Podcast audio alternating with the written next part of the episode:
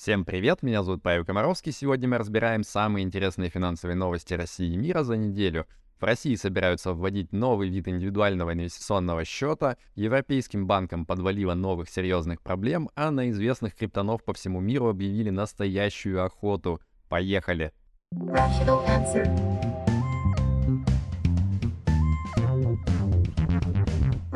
answer. В России сейчас можно открыть ИИС, то есть индивидуальный инвестиционный счет одного из двух типов. Либо вы выбираете возврат НДФЛ 13 или 15% суммы взносов на этот самый ИИС, но не более 400 тысяч рублей в год, либо вы выбираете отсутствие вообще каких-либо налогов с инвестиционной прибыли. И вот с 2024 года сейчас хотят ввести еще и ИИС третьего типа, э, который будет как бы совмещать одновременно оба типа налоговой льготы. А еще он будет требовать заморозки средств на еще более длинный срок. Э, сейчас э, ранее трех лет нельзя разрывать договор ИИС, а вот планируют увеличить этот срок до 5 или даже до 10 лет. А, причем вот открытыми ранее ИИСами вроде как обещают разрешить пользоваться на старых условиях. Так что, если у вас еще такого договора нету, может быть, имеет смысл сейчас вот этот вот традиционный, олдскульный, так сказать, ИИС открыть себе про запас, а, глядишь, он как-нибудь и пригодится. Но вообще возникает ощущение, что вот этот вот ИИС третьего типа — это такой как бы сиквел фильма а, про долгосрочные инвестиции в киновселенной, где никто на самом деле и не знает особо, что с его деньгами будет даже через неделю. Rational answer. Телефонные мошенники вышли на новую ступень безграничного цинизма. Они взяли базу ранее уже один раз обманутых людей вот этой вот фейковой службой безопасности банка и делают им предложение, от которого невозможно отказаться. А именно, они представляются таким вот условным оперуполномоченным старшим Пердыщенко и говорят, типа, ребята, вам нужно помочь органам правоохранительным бороться с организованной преступностью, а именно мы вам будем платить зарплату за то, что вот как бы будете перехватывать ворованные деньги у других людей на свою карту, а потом отправлять их на спецсчета ФСБ, чтобы они были возвращены законным владельцам. Э, ну, то есть, если говорить прямо, доверчивых лохов просто превращают в так называемых дропов, э, то есть людей, которые предоставляют свои карты для того, чтобы через них прогонять ворованные деньги и таким образом запутывать вообще следы.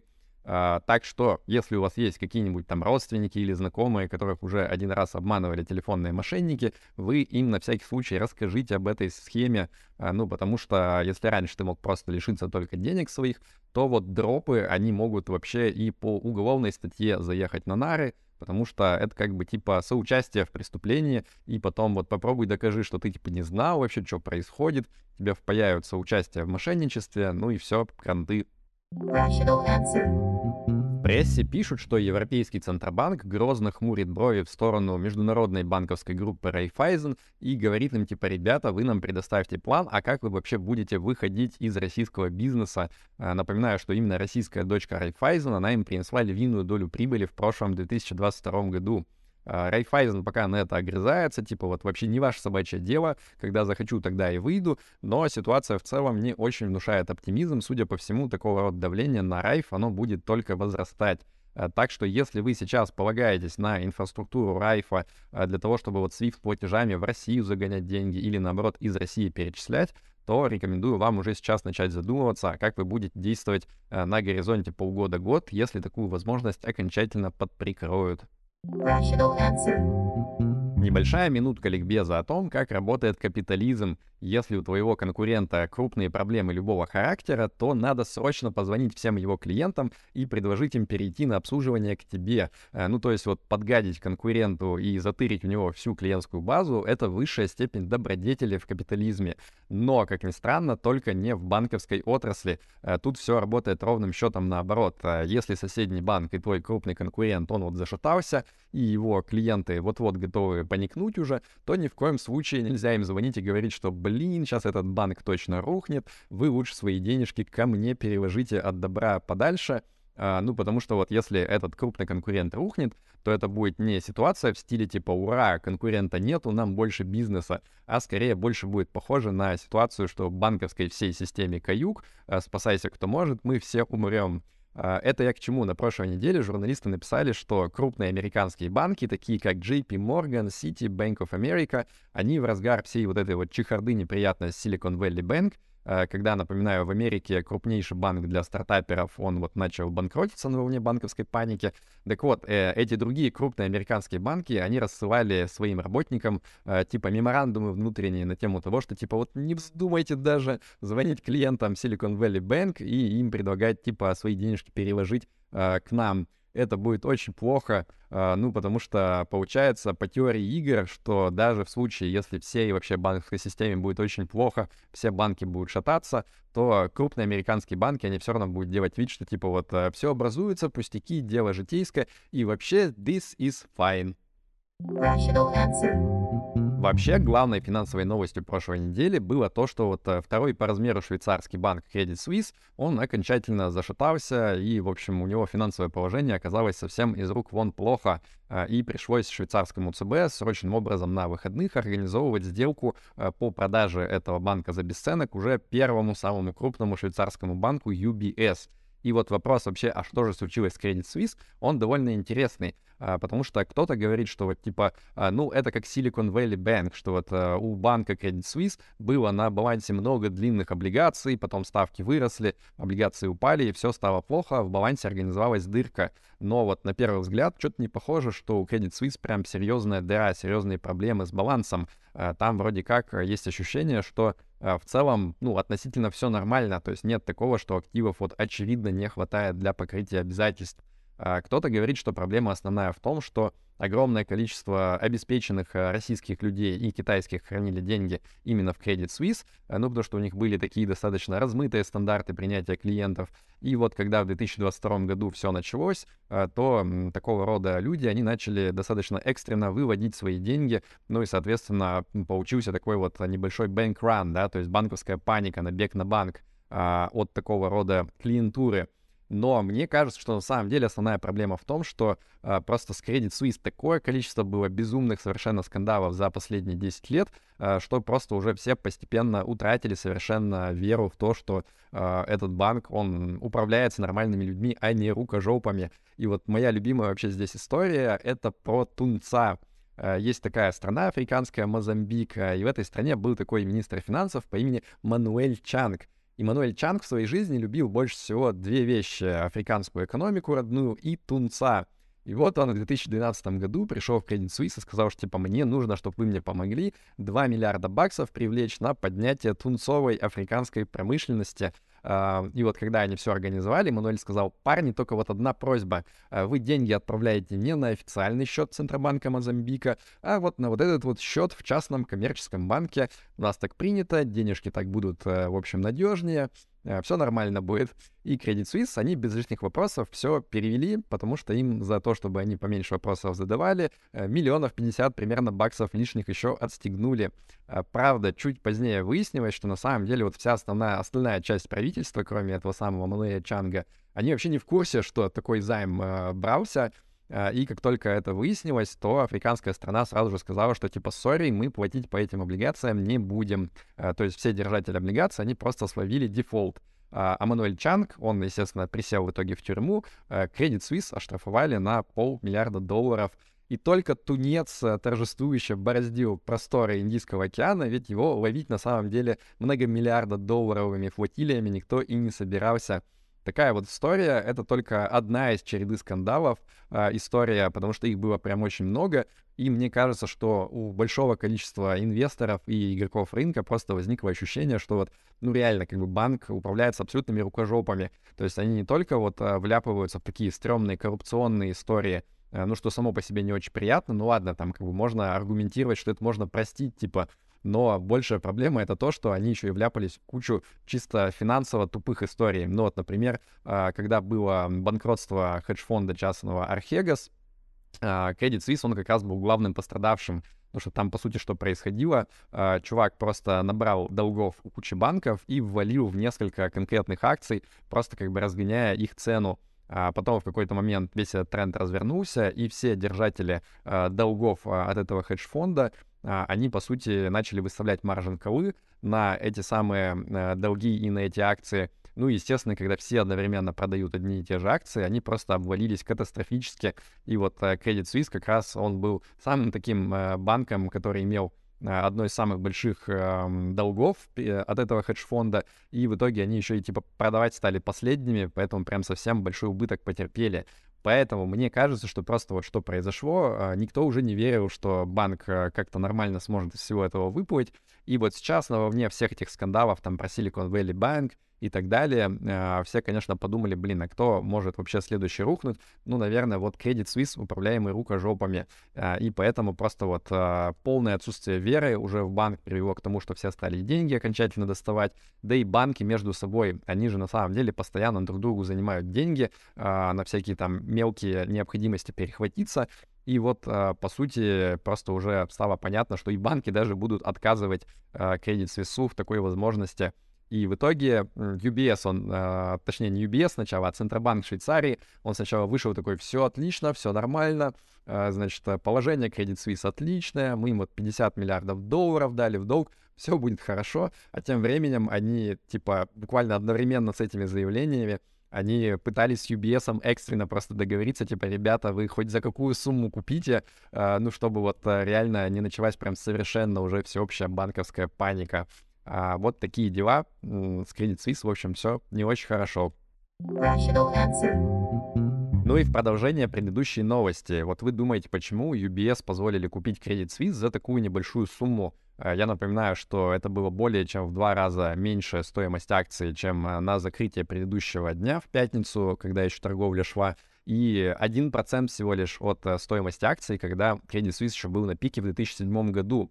А, так вот, э, как так? Почему? Почему UBS за бесценок, типа такой хороший, в кавычках, банк позволили купить? А, и вот я здесь хочу сделать отсылку к тому, что мы обсуждали в прошлом выпуске. Помните историю про то, как э, JP Morgan во время кризиса 2008 года купил Bear Stearns банк, и тоже всем казалось, что это прям классная сделка за бесценок, э, купили хороший портфель активов, хороший бизнес, а потом все начали подавать в суд на этот самый Bear Stearns, и JP Morgan просто огреб несколько десятков миллиардов долларов штрафов и вот здесь, похоже, та же самая история намечается, потому что не успела эта сделка а, произойти, когда UBS покупает Credit Suisse, как э, в США начали предъявлять серьезные предъявы одновременно и Credit Suisse, и UBS на тему того, что вот они типа а, помогали всякому разному а, немного серому капиталу обходить санкции ну и, соответственно, проверка это сейчас начинается. А, что там в итоге получится, непонятно, но, скорее всего, будут серьезные штрафы, которые, может быть, даже и превысят размер гарантии,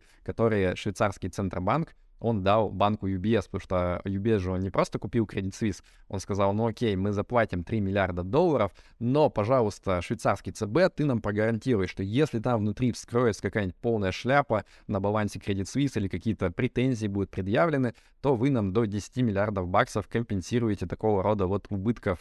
А, кажется, что сделка вроде как неплохая, но черт его знает, а какого размера в итоге штрафы мы увидим. Может быть, они и превысят эту сумму. Так что я думаю, что э, Джейми Даймон, э, глава JP Morgan, он посмеивается, просто глядя на это все, потому что он уже один раз проходил эту историю, а вот сейчас он посмотрит, как э, глава UBS будет из всего этого в итоге выпутываться. Тем временем на европейском горизонте зашептался один еще более существенный финансовый институт. Это крупнейший немецкий банк Deutsche Bank. Акции банка пикируют вниз, э, стоимость страховки от дефолта по обязательствам банка, наоборот, вертикально вверх растет. А, ну и вообще всем достаточно тревожно. И пикантности здесь добавляет тот факт, что по количеству всяких отдовейших совершенно скандалов, в которые Deutsche Bank успел вляпаться за последние 10 лет, он на самом деле может даже Credit Suisse фору дать. А, там и участие в отмывании сотен миллиардов баксов, и, в общем, финансирование коррупционного малазийского фонда, и банкиры, которые деловые встречи, типа в кавычках, проводят прямо в стрип-клубе. В общем, клейма на всем этом ставить вроде как даже и негде. Ну и вообще, судя по всему, сейчас панические настроения будут витать вообще вокруг любых банков, э, которые успели навляпываться во всякое разное и накопить такой вот э, багаж э, сомнения в том, что это нормальный финансовый институт, устойчивый, которым рулят нормальные люди. Вот любой банк, где хоть какая-то тень сомнений есть, он сейчас под риском, потому что все озираются испуганно вокруг, все думают, а кто может рухнуть дальше, а спасут ли его или не спасут, и на всякий случай лучше заберу-ка я денежки и куда-нибудь их в более надежное место переложу. На лондонской бирже много торгуют деривативами на всякие разные металлы. И, конечно же, все эти ваши поставочные фьючерсы, шмьючерсы, они обеспечены настоящим звонким металлом, который лежит где-то надежно а, на складах специальных ну, в общем, торговать бумажным металлом можно смело, так же, как будто бы это настоящие слитки металла. А, по крайней мере, такую историю рассказывала всем сама лондонская биржа. А вот на прошлой неделе внезапно выяснилось, что на специальном складе в Роттердаме годами просто лежали мешки с камнями, с обычными вместо мешков со звонким никелем. А, ну, спойлер, естественно, камни, они несколько дешевле стоят, чем никель. А, сумма вроде вот этих вот а, каменных мешков а, слэш а, якобы никеля, она не такая большая, там чуть больше миллиона долларов, но вот осадочек все равно остался, кто знает, что там в других местах, а, других складов на самом деле происходит. И мне вот интересно, а что дальше? Может быть, мы узнаем, что так называемое популярное бумажное золото на Мосбирже, то есть это контракт GOD Рубтом, это тоже на самом деле какая-то штука, которая вот не золотом обеспечена, а, ну там, не знаю, ящиками с песком на самом деле. А, вот будет смешно, ну или не очень смешно будет, посмотрим. И к новостям нейросетей. На прошлой неделе ребята из Microsoft выпустили здоровенную научную статью под названием Искре AGI, то есть Искре Artificial General Intelligence или по-русски универсального искусственного интеллекта. И в этой статье вот они как раз описывают огромное количество всяких тестов, проверок, э, задачек для GPT-4 на разумность. И основной вывод такой — что типа вот определенно это еще не такой вот робот-умняша, который действительно является универсальным искусственным интеллектом, но просматриваются определенные искры таких возможностей, и это как бы намекает на то, что в будущем э, на базе текущих технологий вполне возможно при их развитии мы увидим как раз-таки такой вот более сильный универсальный ИИ. Uh, уж не знаю, можно ли это назвать хорошей новостью, если вы смотрите на стакан, что он наполовину полон, или наоборот, что это не очень хорошая новость, если вы опасаетесь а как вообще себя вести будет этот э, Skynet слэш э, Терминатор слэш Матрица, не знаю, посмотрим. Мы пока продолжаем готовить э, с Вастриком и Игорем Котенковым статью про как раз вот э, выравнивание ценностей искусственного интеллекта. Там все это подробно обсудим. Тем временем к ChatGPT к самому выкатили первый набор плагинов, аж 11 штук, и вот а, как только они окончательно станут все доступны, можно будет там и подключать поиск в интернете к ChatGPT. А, напоминаю, что это сейчас пока только через Bing можно делать, а вот обычный ChatGPT, даже если вы ему кидаете какую-то ссылку, он обычно просто по самому тексту ссылки пытается догадаться, что там внутри, и начинает фантазировать. А люди, кстати, они думают, что типа, о, а он прошел по ссылке и что-то там узнал. Нет, пока он этого не умеет без плагина. А, что там еще есть? Мощный математический вычислитель Wolfram, а, мессенджер Slack и много всяких других штук. А, я думаю, что мы сейчас, может быть, наблюдаем такое вот зарождение новой экосистемы, так же, как когда-то iPhone стал таким, типа, первым массовым смартфоном, классным, удобным, и вокруг него стала сразу э, роиться такая вот экосистема разных приложений. Может быть, так будет и с чат GPT, что это будет своего рода платформой, и каждый будет просто свои плагины на него наверчивать. А, ну и, соответственно, OpenAI компания, она на этом всем будет в итоге неплохо зарабатывать, возможно. И переходим к главной теме нашего выпуска. Это охота на криптонов. На прошлой неделе арестовали в Черногории Док Вона. Это такой вот корейский криптогений предприниматель, который основал э, монету Луна и к ней приделанный стейблкоин, якобы в кавычках Terra USD.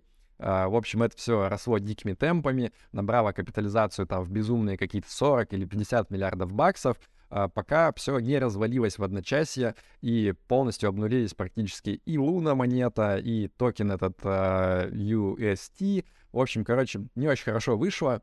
А, и, соответственно, с тех пор а, как раз вот этот вот самый паренек Док Вон, он типа в Твиттере у себя все время писал, да я никуда и не скрываюсь, я не бегаю, но что-то от чего-то не говорил, где он конкретно сидит. А, были разные слухи, что вот он то там, то здесь находится. И вот, наконец, в Черногории его под белые рученьки взяли с поддельным паспортом. Он пытался вроде как э, выехать в другую страну, ну и вот, собственно, его сейчас одновременно щемят и со стороны США э, обвиняют в мошенничестве, и со стороны Южной Кореи в том же самом. Э, но на самом деле тут вот на скидку и непонятно окончательно, в чем его будут обвинять. Ну, потому что в США там все понятно. Они везде говорят, что типа вы выпустили незаконно незарегистрированную ценную бумагу и продавали ее американцам, и в этом вы виноваты. А, и это, в общем-то, такое абсолютно ковровое обвинение, которое можно а, любому криптону предъявить, который когда-либо выпускал какую-нибудь крипту. А, и мы видим, что сейчас, собственно, комиссия по ценным бумагам, она это и делает, всех подряд обвиняет в том, что они вот выпускали незарегистрированные ценные бумаги якобы. Ну и это само по себе, если честно, ну не выглядит чем-то плохим, да, то есть это скорее такой технический момент какой-то. А, вот. А в чем корейцы обвиняют, я, честно, тоже не знаю, но в каком-то смысле а, чувак пытался построить честную финансовую пирамиду, то есть он не то чтобы как бы скрывал вообще, а как работает а, вот эта вот привязка стейблкоина в кавычках а, UST а, к монете Луна. Нет, там все было достаточно прозрачно расписано, как это работает, и все люди, кто вот хоть немного понимает в финансах, кто смотрел вообще, что там происходит, а, они, в принципе, в один голос говорили, что, ребята, это пирамида, это все, скорее всего, рано или поздно очень как бы с большим взрывом а, взорвется и развалится. А, в общем, никакого тут сюрприза на самом деле и не было. Поэтому вот философский вопрос, можно ли Доквона в этом обвинять, что он открыто всем рассказывал, что он пытается сделать, но вот у него не получилось. Ну, конечно, он немножко такие далеко идущие заявления делал про то, что вот это все мега стабильно. Тут, конечно, однозначно к нему претензии есть э, Э, и он по-хорошему должен был бы гораздо более взвешенную позицию занимать. А, но, с другой стороны, черт его знает, когда куча людей потеряли десятки миллиардов долларов, тут уже, если честно, хотел сказать, проигравших не судят. Наоборот, в этом случае проигравших судят независимо от того, насколько они объективно э, виноваты, скажем так. Не хочу защищать Док Вона. Очевидно, что он достаточно мутный криптан, э, но вот, тем не менее, будет интересно посмотреть, а что вообще в обвинительных заключениях будет написано. Будем наблюдать. Rational answer. Следующий в нашем списке криптан, на которого на прошлой неделе объявили охоту, это Джастин Сан, основатель криптобиржи Huobi, ну и достаточно обеспеченный чувак. Так вот, в чем же его обвиняют? Ну, если его комиссия по ценным бумагам США третирует, то понятно в чем. В том, что он выпускал незарегистрированные ценные бумаги в виде всяких вот там криптомонет TRX и так далее. А, и помимо самого Джастина Сана, там еще и кучу знаменитостей всяких тоже обвиняют, типа вот там Линдси Лохан, актриса, или, а, короче, такой вот бойцуха ютубный э, Джейк Пол, там всего где-то фамилии 8 или 10, и они все в итоге признали, типа, сори, были виноваты, Вообще, конечно, вся эта тема с продвижением крипты разными знаменитостями, она вообще дурно пахнет. Потому что очень часто они там не то чтобы вот даже как рекламу это размещают, они типа просто начинают э, дико пампить где-нибудь там в Твиттере, писать, что типа «Ура! TRX to the moon» и так далее, э, и даже не пишут, что это проплаченное размещение. Ну, это, если честно, уж совсем гигантский зашквар. Мы знаем, что на российском телеграм-рынке очень много такого, такой джинсы происходит, но вот достаточно забавно наблюдать, что даже, типа, богатые чуваки на Западе, они тоже не гнушаются за там лишнюю сотню тысяч или там миллион баксов пошилить э, какую-нибудь стрёмную монету. Э, ну вот, как бы то ни было, э, скорее всего, СЕК, э, то есть комиссия по ценным бумагам США, она прижмет к ногтю того же самого Джастина Сана. Он, конечно, пока хорохорится, говорит, что типа нет, ничего такого подобного я не делал, никаких ценных бумаг, и вообще я все делал правильно. Но практика показывает, что с комиссией по ценным бумагам США шутки плохи. Ну и последняя на сегодня новость из серии про боль и страдания криптонов — это то, что комиссия по ценным бумагам США э, собирается предъявить обвинение еще и в адрес криптобиржи Coinbase американской. В чем конкретно будут их обвинять, ну, пока точно не сказано, но к гадалке не ходи, конечно же, это будет э, незаконное предложение незарегистрированных ценных бумаг, скорее всего, которыми обзовут какие-нибудь там конкретные токены, которые торговались на Coinbase, ну или просто сервисы по стейкингу. Э, при этом забавный факт, что Coinbase со своей стороны говорит, что типа, ребята, блин, мы, если честно, последний год в вашу гребаную комиссию ходим беспрерывно, мы вам пишем письма и спрашиваем, ну вот типа скажите, что нам сделать, какие документы нам подать, как правильно зарегистрироваться, чтобы типа все законы американские выполнить, а при этом вы типа нам, гребаная комиссия, не отвечаете ничего конкретного, не можете нам сказать, что вот типа список, вот чек-лист, просто сделайте там А, Б и С, и типа к вам претензий не будет. Поэтому в каком-то смысле э, можно сказать, что комиссия избрала такую странную тактику, что типа вот э, те криптобиржи, которые к ней приходят и говорят, ну типа, ребята, вот, вот что мы делаем, э, давайте как-то вот подумаем над регулированием, давайте подумаем, как можно сделать так, чтобы мы все делали в белую, по легальному. Э, к ним на самом деле к первым претензии предъявляют, ну потому что они на виду а какие-то мутные биржи, крипто, которые даже и не ходят в эту комиссию по ценным бумагам, а просто там под ковром где-то пытаются спрятаться, э, к ним даже, может быть, претензий и меньше.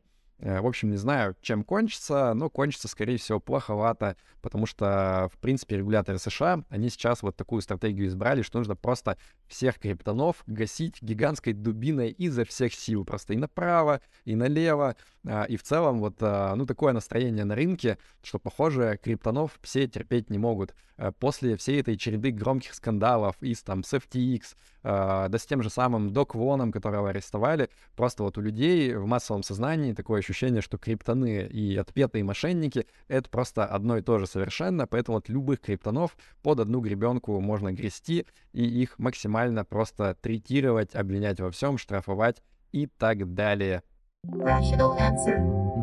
Перед тем, как я расскажу вам хорошую новость недели, просьба ставьте лайк видосу, если вам понравился этот выпуск новостей, а еще и на YouTube-канал целиком тоже подписывайтесь.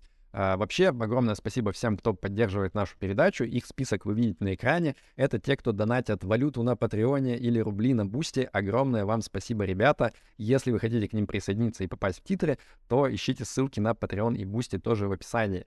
Итак, хорошая новость недели. Президент России подписал федеральный закон о том, что вот если вы э, обвиняетесь в уголовном преступлении в виде уклонения от уплаты налогов, и если вы оплатите все штрафы и недоимки целиком, то вроде как уголовное преступление, э, уголовное расследование против вас должны прекратить. И для кого-то это хорошо, потому что вот как раз многие блогеры сейчас именно в этом обвиняются, типа там Саши Митрошина, Лерчика и так далее.